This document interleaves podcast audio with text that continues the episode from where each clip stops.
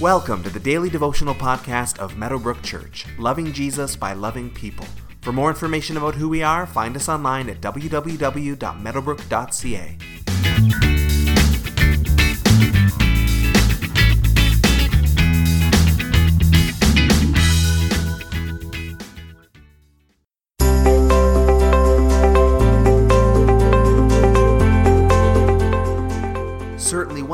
toughest aspects of the book of Revelation is God's wrath and his judgment. These judgments come upon the earth, and at times they are very brutal. So, how do we reconcile this picture with our other pictures of God as loving and merciful and gracious? We've been wrestling through this throughout the podcast. At the same time, most of us have probably felt anger towards our children from time to time, or other loved ones at one time or another. We get angry at disobedience or at someone hurting someone else, someone being selfish, not listening, maybe at them doing something foolish and putting themselves in harm's way. Anger sometimes is our natural response.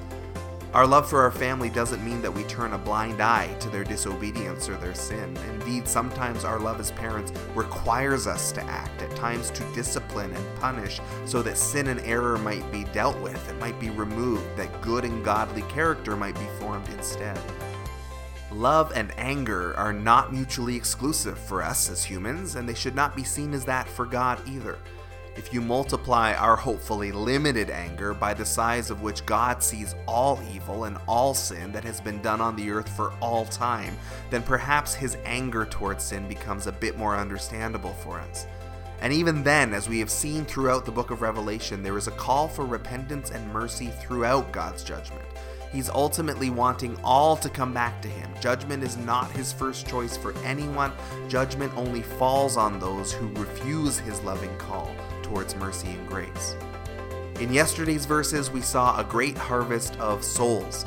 We see a different sort of harvest in today's verses. Revelation chapter 14, verses 17 through 20 says, Another angel came out of the temple in heaven, and he too had a sharp sickle. Still another angel who had charge of the fire came from the altar and called in a loud voice to him who had the sharp sickle Take your sharp sickle and gather the clusters of grapes from the earth's vine, because its grapes are ripe. The angel swung his sickle on the earth, gathered its grapes, and threw them into the great winepress of God's wrath. They were trampled in the winepress outside the city, and blood flowed out of the press, rising as high as the horses' bridles for a distance of 1600 stadia.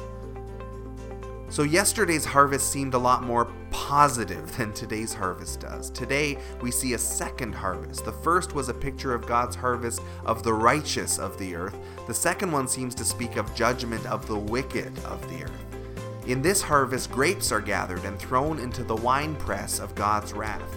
This, of course, implies judgment, a crushing of those who remain committed to their sin and to evil, those who refuse to receive the gift of grace and forgiveness that Jesus offers. Isaiah 63:3 also gives us a picture of God's wrath against the nations being shown through the image of a wine press. The press is where the grapes get crushed, releasing the wine.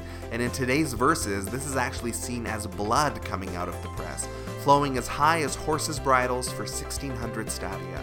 That is to say, blood that rose four to five feet off the ground and covered an area of 300 kilometers. It's an extreme picture to say the least, and it's almost certainly an exaggerated metaphor for the amount of sin and the amount of evil that is still in the world that God needs to deal with. There is a sure promise here that his judgment is indeed coming. Just as the harvest of souls was ripe yesterday, the harvest of God's wrath is ripe in today's verses. Both harvests have been promised and both will be fulfilled. Today, as we've already done in this series, take some time once again just to reflect on the weightiness of God's anger and his wrath, that side of his character.